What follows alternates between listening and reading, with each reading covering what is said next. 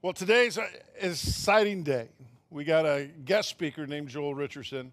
Um, come on up, Joel. Um, he's going to be delivering the message today on Palm Sunday. So uh, you're, you're going to be glad you were here. And you guys who are watching online, you'll be glad that you're listening in on what Joel brings today. He's also coming back tonight at 5 to 7 o'clock. And uh, as we discussed at my house, we had him over. He got the almost the full Stevenson experience last night with Hazel May and Alexander and the whole gang, and first time eating tri-tip. And um, so it was, it was a good time last night getting to know him. Uh, but you guys are in for an experience, and tonight you will not want to miss coming back. Now, let me tell you this we're not putting it online. You're either here or you miss it, okay? It's one and done. People are getting you too used to, oh, I'll just catch it at home, all right? You won't catch it at home, all right? You're going to have to be here to hear what this man has to say about prophecy, especially in today's world. He asked me, What should I go on? I said, Let the Spirit lead. And, um, and so he is a filmmaker, book writer. He's got books out there. Now, this is how much faith he has. He says, Tim, I really don't push my books. There's no cost. Is there a cost listed up there on the books? Are they $2,000 a piece? No. Probably about $100,000. 100000 at least. Uh, that's a Rain Man reference. thank you. Thank you. I told him he used the Rain Man reference the other day in one of his talks. But he says just take the books. If you don't got the money, take a book. If you do got the money, we'll put money in the box. All right? There's a Venmo there too, but after listening to him, I fully suspect that he won't be shipping any books back. So, guys, Mr. Joel Richardson. Thanks, Well, good morning. Happy Palm Sunday. So, most often in churches across the country on Palm Sunday, there's usually a sort of lead up to Easter message. Um, we're going to be talking about the ministry of John the Baptist. No, just kidding. Um, wearing camel hair and eating locusts. But um, no, actually, we're actually going to talk about the return of Jesus today. So you could say the end times, which is usually not a Palm Sunday message. But personally, I think it's the perfect Palm Sunday message um, because, in so many ways, the what's often referred to as the triumphal entry into Jerusalem, leading up to Easter Sunday, from in terms of, I mean, the Lord is the Lord is a fantastic teacher. He's a God of object lessons. He's always telling a story, sort of painting a picture. And in terms of the way the Lord has framed the picture, in all of his divine intricacies of timing, of dates lining up with biblical holidays, and all these different things, the triumphal procession into Jerusalem is intended to be understood and seen by us as his followers as a mere dress rehearsal a very faint foreshadow of the ultimate triumphal procession that is yet to come. And from a biblical perspective, this is the primary focus of all biblical hope, of all longing, of all yearning, of groaning, of expectation. And so, in my opinion, this is something that we should be talking about a lot more. Um, as I said, we'll talk more tonight about some different things. I'm not even 100% sure yet exactly what I'll be talking about.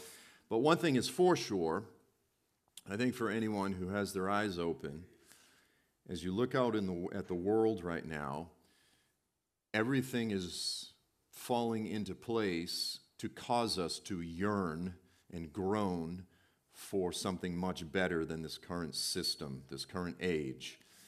And so, as much as churches often, strangely, and I think very strangely, don't often talk about the return of Jesus very much. They go, like, we believe it, we're waiting for it, it's on our faith statement, but really, for the most part, don't talk about it a lot. Yeah, there's the conferences where you can go talk about the end times, and nowadays they're just getting weird. It's like, is this a Bible prophecy conference or a UFO conference or, you know, like. but from a biblical perspective, just the main and the plain, focusing on our hope biblical hope, the blessed hope, meditating upon, chewing on these things, thinking about these things, talking about them. This is what the Bible refers to in Hebrews as the anchor of hope for our souls. So, as the world continues to melt down and get crazy all around us, and we lose things that we thought were stable, we have something that is unshakable, an anchor. And this is what we should be thinking about. That's what's going to get us through the storm. So, in many ways, I'm just going to lay out the story or describe the painting, if you will, as the Lord has been making, as He's been painting this painting or telling the story. So, we're going to begin with um, the actual account of the triumphal entry. I think it's appropriate that we do start there. Luke 19, 28 through 40. And I just threw this in this morning, by the way. I probably should have used the account from Matthew because the account in Luke actually never even mentions the palm branches and uh, in one of the key phrases, but it's, it's good enough. It's, um, I'll, I'll just insert uh, Matthew's account here. So after Jesus had said these things, oh, let me pay attention. So, Pastor, 917, 915, I want to be done and off the stage by 10. 10 till 10? no, there's children, but uh, so I get lost up here. So about 5 till 10, I'm all done? I just want to keep, I just want to pay attention. I just, I get up here and the whole time space continuum just melts. Yeah, but the, see, you say that, but then there's people back in the children's ministry, and they're just like, when the heck is this jerk going to get done? They don't know who this guest speaker is. They're like, I don't know. He was just a jerk. He went over. That's all I know. So, as Jesus said these things, he was going on ahead. He's going up to Jerusalem. I was just in Jerusalem like three days ago. When he had approached Bethphage and Bethany near the Mount of, Mount of Olives, he sent two of his disciples, saying, Go into the village ahead of you there, and when you enter, you'll find a colt tied that no one has ever sat. Untie it and bring it here. If anyone asks you, Why are you untying it? just say, The Lord has need of it. It's kind of like, Why are you stealing my Escalade? Yeah, the Lord's got need of it. No problem. Actually, I, we're in California, so that's, that's um, not too far off. So those who were sent away and found it just as he had told them. And as they were untying the colt, its owner said to them, Why are you untying the colt? The Lord has need of it. And that's it. That just it, the story ends. So they brought it to Jesus. And they threw their coats on the colt and they put Jesus on it. And as they were going, they were spreading their coats on the road. Matthew says they were cutting branches, palm branches, thus Palm Sunday, laying it out there, essentially creating a red carpet for the king, making a highway for the king as he enters Jerusalem. And in Matthew, it also says they were shouting, Hosanna to the Son of David. So the inference and the understanding from a first century Jewish mindset is that the day would come when the Messiah, who is the promised, prophesied King of Israel, would enter Jerusalem and reestablish the throne of his father David, the Jewish monarchy. Um, all of these promises throughout the prophets, these are not allegorical. They're not just spiritual, they're not mystical. He, he, he has been promised to rule on the throne of his father David forever and literally rule over the earth. So, as Christians, we often say, well, what's the good news? You know, we, we, we have a message for the world. It's called the gospel. And you go, what is the gospel? And usually Christians will kind of just like cite John 3:16. Well, God so loved the world that he gave his only begotten son so that whosoever believes in him basically doesn't go to hell. You know, we go to heaven forever. You go, okay, that's good. Elaborate. Well, it's going to be great okay, elaborate a little more. Like it's not going to be horrible in hell. It's going to be great in heaven. We're going to worship forever. You know, but but does the Bible describe it? And here's the thing: is yes, if we were to die today, our spirits it says we would be with Him. But that's not biblical hope. Even those that are in heaven now are waiting. Waiting for what? The day of the Lord, the return of Jesus, the resurrection of the dead. Guys, we get bodies we get, what was it, tri, tri-tip last night? We get to eat tri-tip. After we die, we get new bodies and we get to eat. And that's good news. Why? Because we like to eat. Because we were created to have taste buds and smell things. We will have glorified, resurrected, immortal eyeballs. You know, in bodies. It's now different than these bodies, right? We don't get old. We don't get sick. We don't die. There is no COVID. There will be no masks, etc. On and on. And that's biblical hope is, is he will rule over the earth. He didn't just come to save our souls, and all the nations will stream up to Jerusalem. Like there's a very literal story that is told in terms of the promises that are to come. So they're expecting these things, and they were rightly expecting these things. They were not misunderstanding the promises. So they're saying, Hosanna to the King of David. So here, blessed is the King, okay, the King of Israel according to the words of the prophets, who comes in the name of the Lord. Peace in heaven, glory in the highest. Some of the Pharisees are all upset. Well, this is not what they taught us in seminary. Teacher, rebuke your disciples. And he goes, if they don't, if, if they shut up, the rocks are going to cry out. Like all of creation, Paul says, is groaning for this day when the king would be established. The day is coming when corrupt politicians throughout the earth will be put out of office. And it says, He will say, Come, you who have been faithful over little, take charge over 10 cities. Think about that. A new global government structure led by those that have demonstrated throughout their lifetimes that they, that they are servants of the people, which is what every, every position of leadership is intended to be. Okay, so there's the backstory. Now I'm going to skip forward to Deuteronomy 33. So, the very foundation, Deuteronomy 33. How many people have ever spent a lot of time just really studying Deuteronomy 33?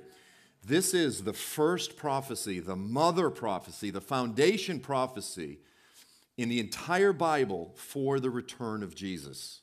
Really? All the way back there in Deuteronomy 33. This is called the blessing of Moses.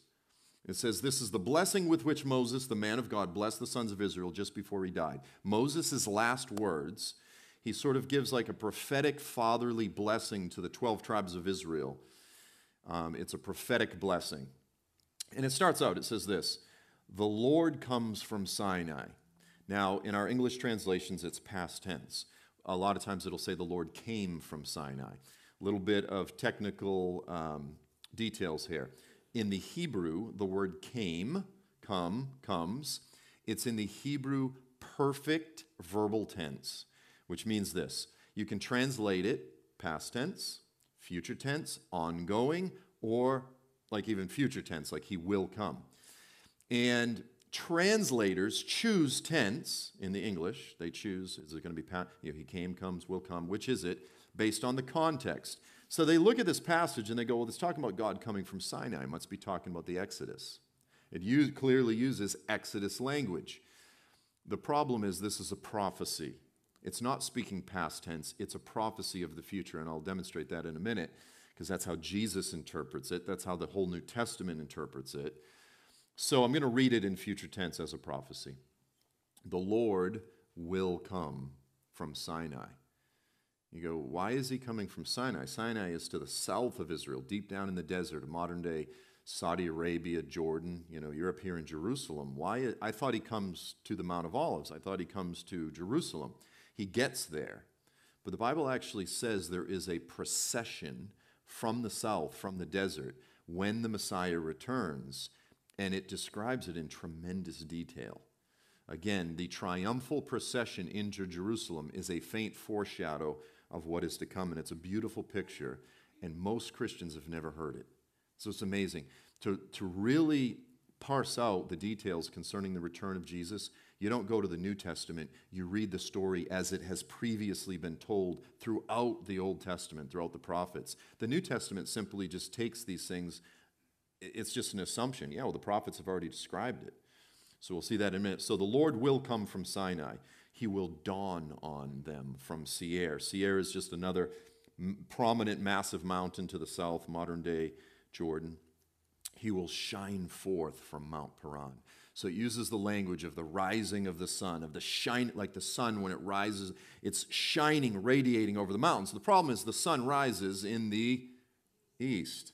Here is the radiant, shining one coming from the south. He will come from the midst of 10,000 holy ones. That is a motif or a theme that you see applied to the return of Jesus consistently in every passage that the return of Jesus is mentioned throughout the New Testament. at his right hand, it says, now notice he has hands. Okay, so this is Yahweh, the Lord, Jehovah, however you want to say it. And he's described as marching from the desert of the Exodus, like the greater Moses, and he's got hands, and lightning is shooting out of his hands. You go, whoa. You know, Moses never saw any of the Avengers movies. Skipping forward to verse 26 and 27, it says, There is no one like the God of Jeshurun. Jeshurun is just a pet name for Israel, it means my upright ones. There is no one. Of all the gods of the earth, Baal, Marduk, all these, there's no one like Jehovah who rides across the heavens to help you and on the clouds in his majesty. Some translations say he comes on the clouds to save you. And so the, the inhabitants of the land of Canaan, before, during the Exodus, as they're going in, they worship Baal. And they said, Baal's the storm god. And they said, he is the one that rides on the clouds. And the Israelites came in and they're like, oh, really? Your God rides on the clouds, does he? Because we've just seen him for the past 40 years in the pillar of cloud leading us. Like, Yahweh is the cloud rider. Your God is a pathetic demon, and he's all talk. We've actually seen him leading us, saving us. And so they call Yahweh the cloud rider. The eternal God is your refuge, and underneath are the everlasting arms. He will drive out your enemies before you. So you've got all of this language. He comes back to save you. He will destroy your enemies. He comes on the clouds. He comes in glory, shining, radiating like the morning sun. He comes from 10,000 of his holy ones. So let's look at just some of the themes or the motifs. Go to the next uh, bullet points here. So the Lord will come. Yahweh will come from heaven, okay, in human form. He's got hands. Other passages will describe him as marching. He comes on the clouds. He is shining like the sun, dawning, radiating over the mountains from myriads of his angels or his holy ones, 10,000 times 10,000, specifically to save his people and to destroy or punish or execute vengeance against his enemies. Look at all of those bullet points. Now, here's the first reference Matthew 16, verse 27. In the entire New Testament, the first reference, the words of Jesus describing his own return. He says, The Son of Man, Okay, in other words, one, this is referring to Daniel 7, one who looks like a son of man, who, by the way, in Daniel 7 is coming on the clouds. Jesus referred to himself more than any uh, through any other term, calling himself the Son of Man. So he's one, he's in anthropomorphic form, he's in human form. He says, The Son of Man is going to come in the glory of his Father, that's shining, radiating light, the glory of his Father, with his angels, 10,000 holy ones. And then what does he do? He will repay every man according to his deeds. He will save those that have been waiting and yearning and groaning and crying out and longing for his return, and he will punish the wicked, execute vengeance against the wicked. Save his people, retribution for the wicked. Okay? All uh, literally everything from Deuteronomy 33, he's simply elaborating on and expanding upon here. Matthew 25, similarly, he describes his own return. He says, When the Son of Man comes in his glory. First, he said in his Father's glory. Here he says in his glory. Hebrews says because they sh- their glory is one and the same, because they are one and the same. And uh, I mean, the Father is not the Son, and the Son is not the Father. For clarity, I'm not a heretic, but you get, you get the idea. There's one God. And all the angels with him. And then, what does he do? After he returns, he's presently sitting at the right hand of the Father, it says in Hebrews, waiting until he makes his enemies a footstool, till he crushes his enemies under his feet. And then, after he returns in glory with his angels, then he will sit on his throne of glory or his glorious throne, which is the throne of his father David. He is not, Jesus is not sitting on his glorious throne yet because he has not returned in glory yet. Okay, so all of the themes throughout the New Testament, you could do a real thorough survey that describe the return of Jesus begin in Deuteronomy 33. And yes, it uses the language of the Exodus when God came down on the mountain in fire and smoke and the blasting of trumpets and all of these things. And then he leads Israel up through the desert. But again, even that, as, as majestic and awe inspiring as that was, that was a faint foreshadow of the ultimate glorious event to come. The God who came down in a thick cloud on the mountain. To the, to the appearance of the sons of Israel, the mountain was consumed with fire. The trumpets were blasting louder and louder. The mountain shaking, and they're begging, Moses, please tell him, like you speak, don't let him speak. We can't bear it. All of that was a faint foreshadow of the one who's coming back in the clouds in blazing fire, with the blasting of trumpets, with a mighty earthquake, the return of Jesus is a far greater appearing of God than even what happened at, at Mount Sinai. And that's saying a lot. And that's the way it's intended to be understood in terms of the importance that the Lord gives it. The Exodus, which culminates at Sinai, was huge from a biblical perspective. That's constantly the prophets are just talking about that. Remember this so that you'll have confidence for what's yet to come. So we look back to remember, but we're looking forward. So I'm just going to skip forward to the next. There's so many passages throughout the Old Testament that describe this. They build upon Deuteronomy 33. Habakkuk chapter 3, verses 3 through 7. Very similar language. God will come from Teman. He's described as coming from the south. Teman means the south. The Holy One, there it is again, Mount Paran, a prominent mountain today that sits on the border of Jordan and Saudi Arabia. His glory will cover the heavens. Again, glory is just shining radiant light. His praise will fill the earth. His splendor will be like the sunrise. Rays are flashing from his hands where his power is hidden. Plague will go before him. Pestilence will follow in his steps. He's marching through the desert. He stands. He will shake the earth. He looks. He makes the nations tremble. The ancient mountains crumbled, the age old hills collapsed. His ways are eternal. The tents of Cushan are trembling, the dwellings of Midian. What are we dealing with here? So, this is what we do as good, solid students of the Bible. You know, we read Old Testament verses. We're like, I saw the tents of Cushan. Cushan, I don't know, some Old Testament name. Moving on. Like, we don't, you know, we don't like stop. And so, what's it? It's dealing with the area of modern day Jordan, Saudi Arabia, that's where Mount Sinai. He's coming up from the region south of Israel, and they're trembling. Why? Because the king is there, present in their midst. And plague and pestilence is going before him, and the guy's got rays shooting out of his hands, and that's scary. Sun and moon, I'm skipping forward to verse 11. Sun and moon will stand in their places. They went away at the light of your arrows, at the radiance of your gleaming spear. In indignation, you will march through the earth. So there he is, he's marching, he's got feet. In anger, you will trample the nations. All of the language of until your enemies are a footstool for your feet. The language is of God crushing and trampling his enemies, like stomping them like grapes. You will go forth for the salvation of your people. That's us. For the salvation of your anointed ones. This is beautiful. You will strike the head of the house of evil to lay him open from thigh to neck.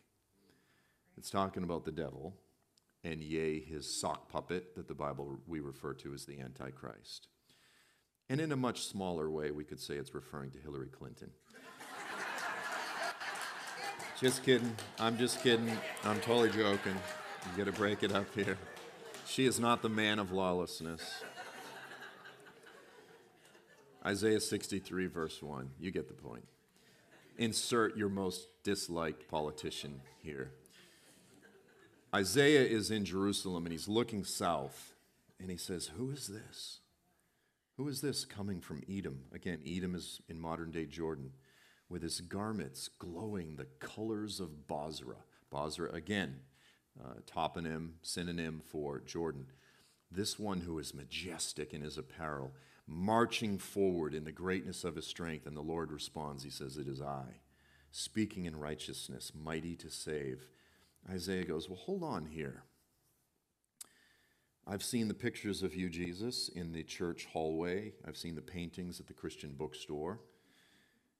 You always are sort of portrayed as sort of this Caucasian hippie. Why are your garments red? like someone who's been stomping grapes all day. And he says, Despite popular perceptions, I'm much more than just a Caucasian hippie. He says, I have trodden the winepress, the wine trough alone. From the nations, from the peoples, no one was with me. The idea is not that he's all alone. The idea is he goes, I didn't do this with the help of the U.S. military. I didn't do this with the help of the Israeli Defense Forces. It's me and my armies alone. He says, I trod them down. Who? His enemies. I trod them down in my anger, and I trampled them in my wrath.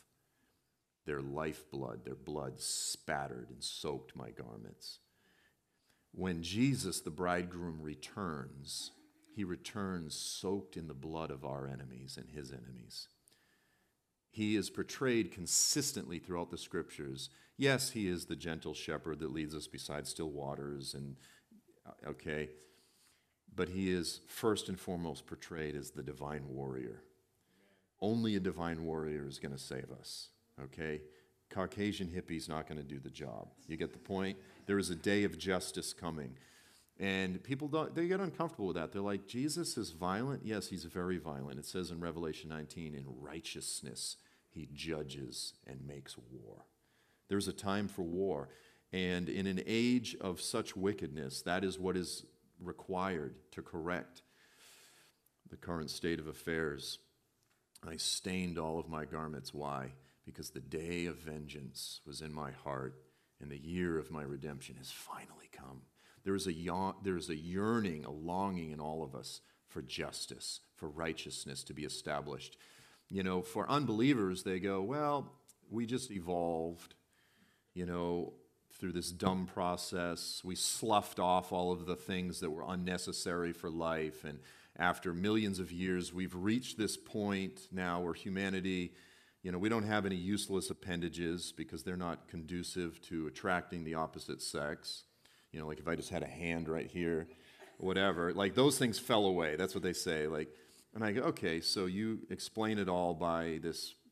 Why is it that we all yearn and groan and have a deep, even the unbelievers, even Antifa. Oh, I mean, you know what I mean? There's something in us that's yearning for justice. It's yearning for something that this world cannot provide. And the only message in the world that has an answer is the Bible and the message concerning the day of the Lord. If there's not a day of justice, this entire thing is a giant, colossal, cosmic nightmare. But there is a day of justice coming when all of the wrongs and injustices will be reversed, and the just judge will sit on the throne, and all of our deeds will be exposed and laid bare. We're saved by the blood of, the, of Jesus, but we will be judged according to our faithfulness. We will be um, rewarded or our lack of rewards, our position in the age to come. Think of this life as an internship, and our faithfulness matters. It's important to qualify. The uh, internet histories of everyone will be shouted from the rooftops. Psalm 68, 1 through 4. Again, David describing the glorious procession, the triumphal procession of the king. He says, he starts out, he says, Let God arise. What does he mean? Let him get up off of his throne and come down and save us. Let God arise. May his enemies be scattered. May his foes flee before him. I love this um, psalm, by the way. I was raised nominally Catholic, and um, I did somebody go, ooh. Um, I was raised nominally Catholic, and I never, like, um, to me, and forgive me, but like the, the Catholic liturgy, it just feels real effeminate, like effeminate, like, in the unity of the Holy Spirit forever and ever. but the um, I like, I kind of have a liking for the Eastern Orthodox because you got these big, deep throated Russian guys with big beards, and they get up and they're just like, uh, and they love Psalm 68. Let God arise, may his enemies be scattered. They're in this dark, smoky dungeon with candles.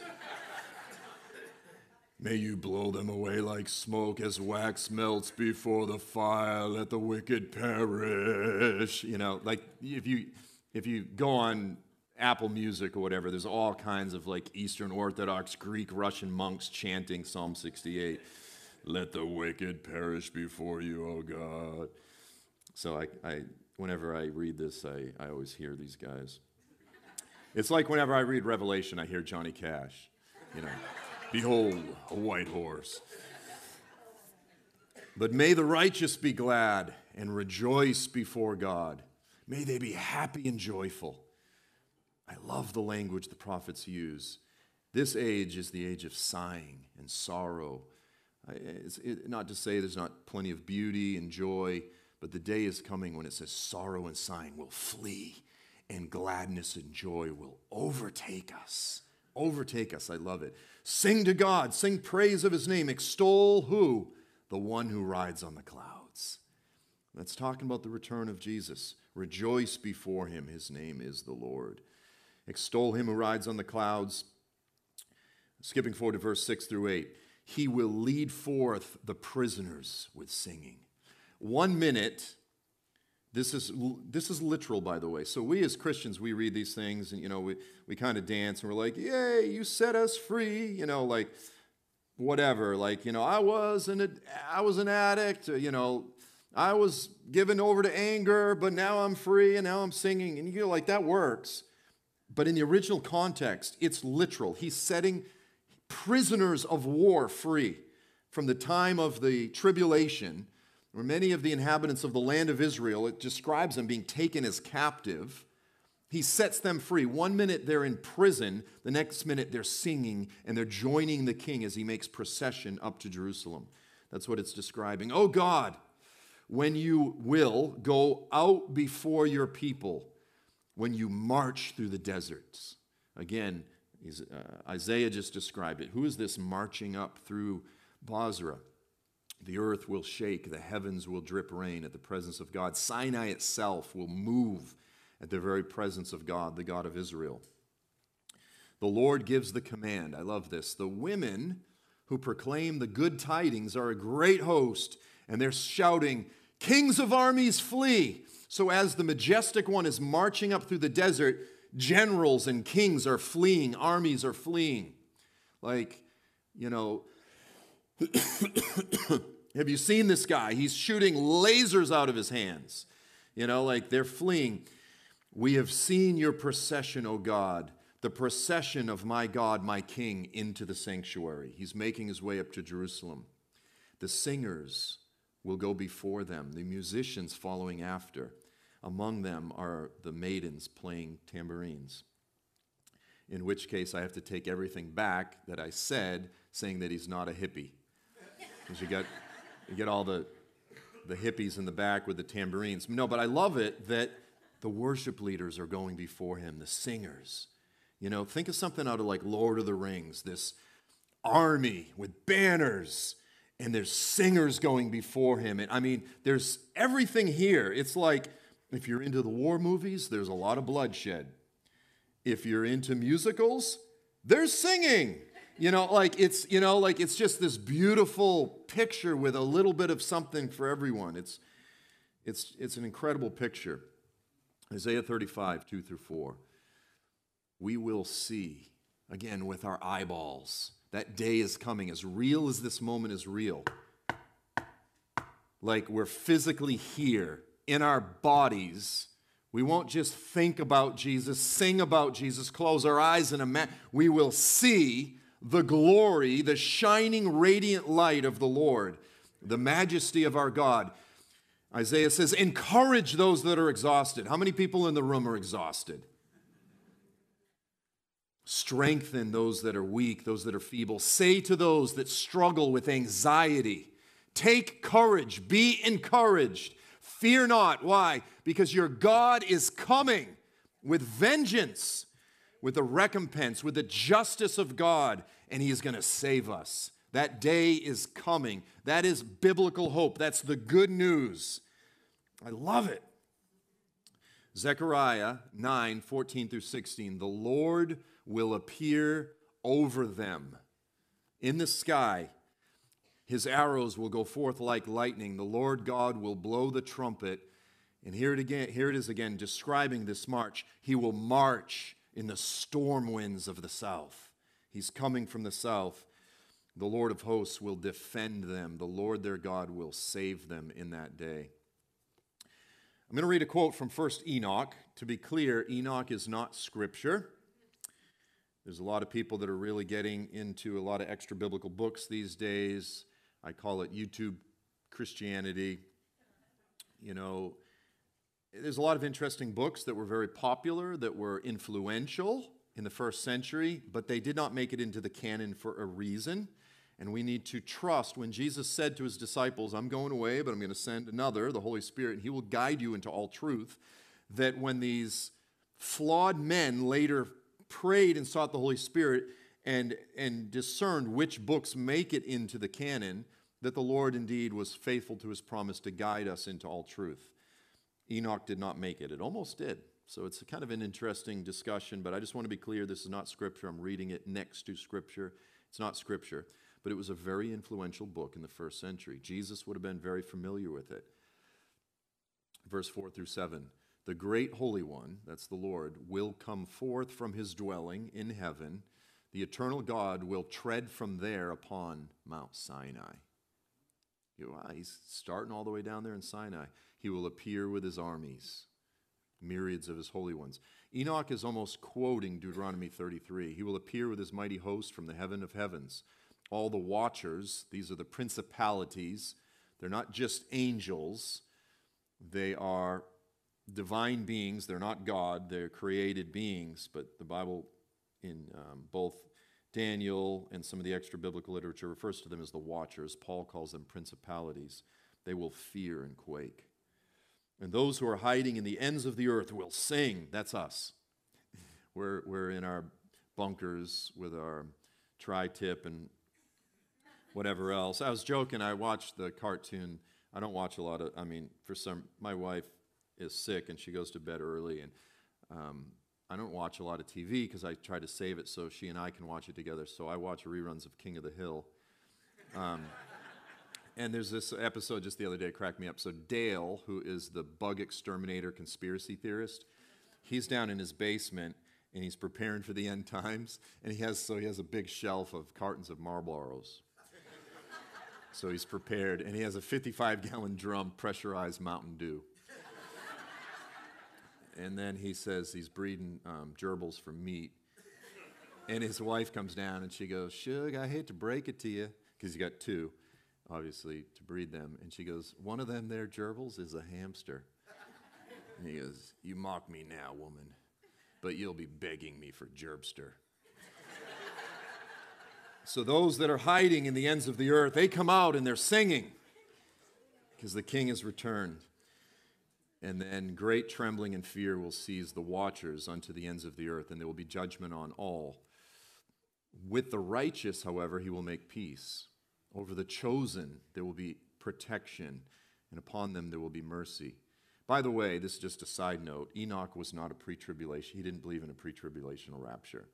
Just kind of a side note. He was clearly believed that the church would go through the great trials at the end of the age, but he says, Upon them will be mercy. Again, that doesn't matter. Don't let it affect you, but it is interesting that such a clear, influential um, book in the first century had no, I had no concept of a pre-tribulational rapture. I didn't even ask Pastor what he believed, so I may, may not, may not, may not, I may not see you next service. But it's just a side note. I'm not pushing anything. When I'm in someone's house, I try to respect that man's house.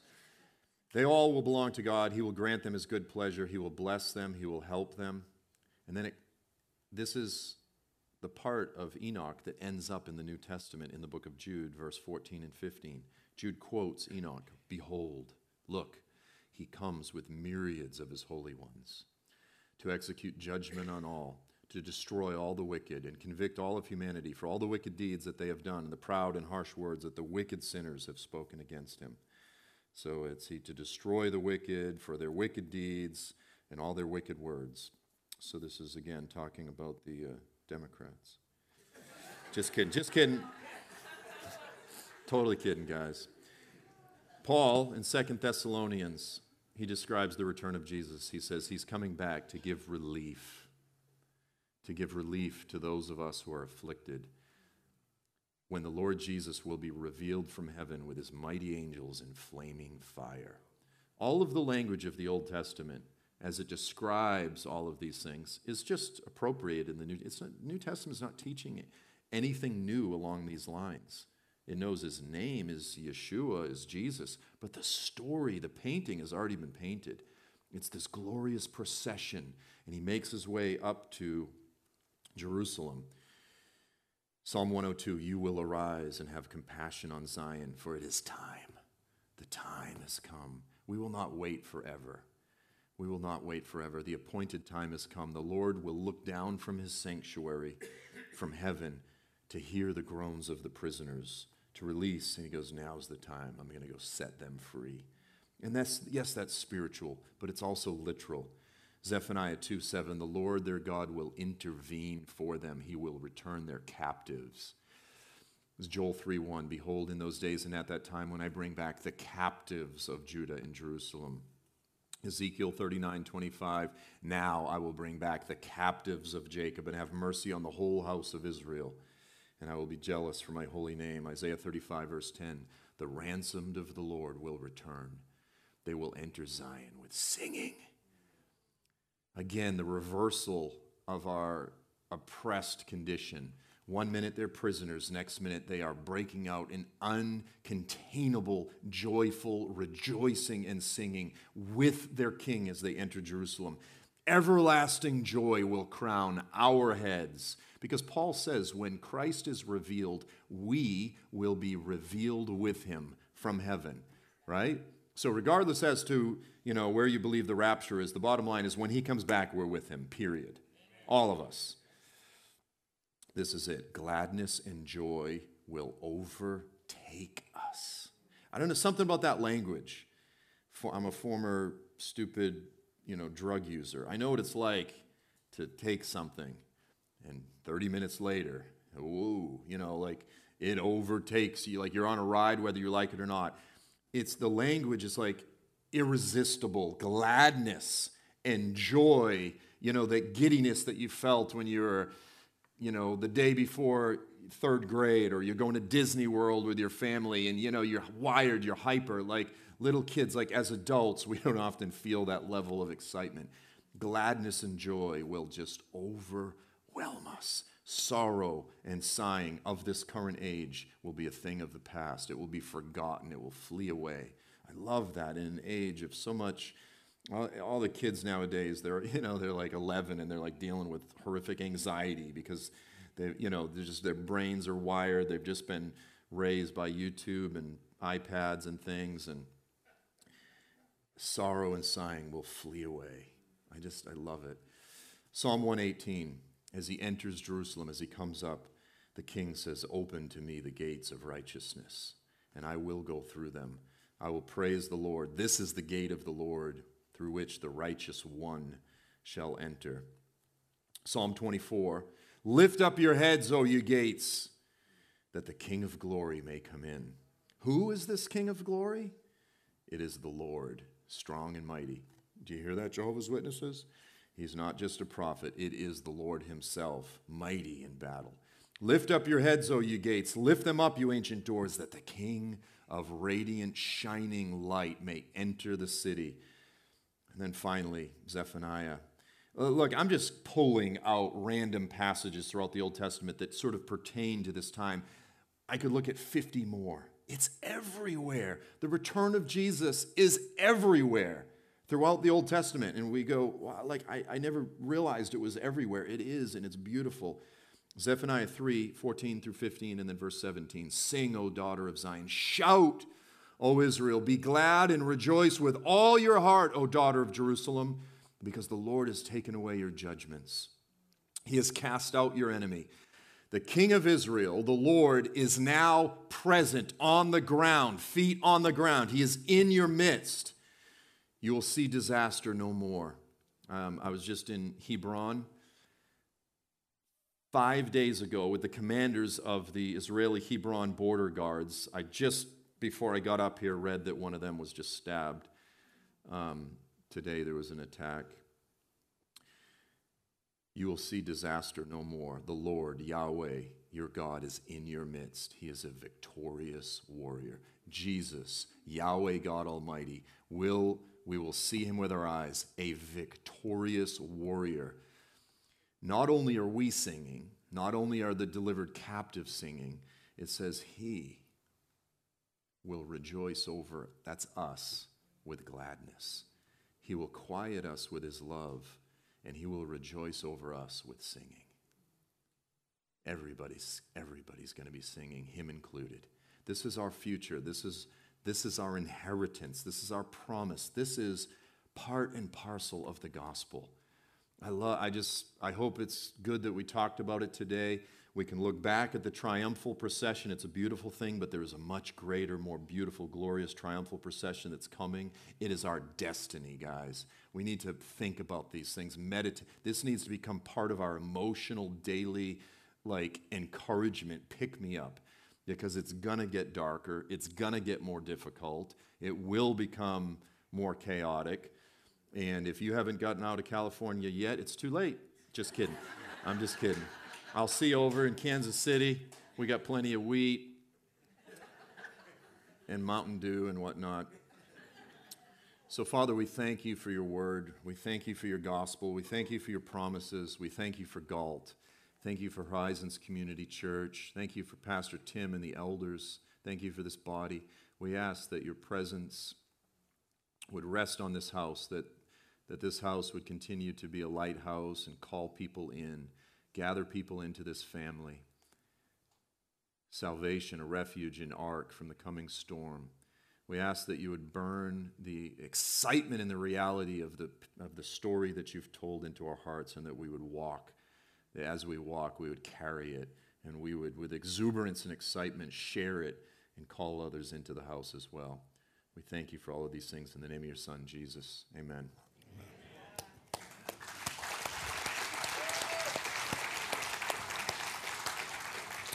Well, Joel will be, you can be out by your books, Sure. Yep. signing away. Um, so pick up a book tonight, 5 o'clock to 7 o'clock, or however long he goes.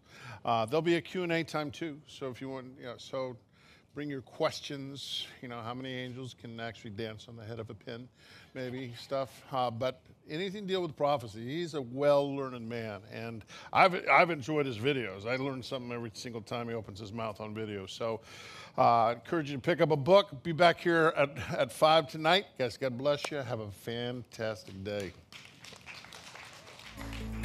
Thanks for tuning in to Horizon Community Church's podcast. Our hope and prayer is that wherever you are, you would be encouraged by this message and be equipped to face any challenges that come your way. More information about Horizon can be found at www.horizonweb.org.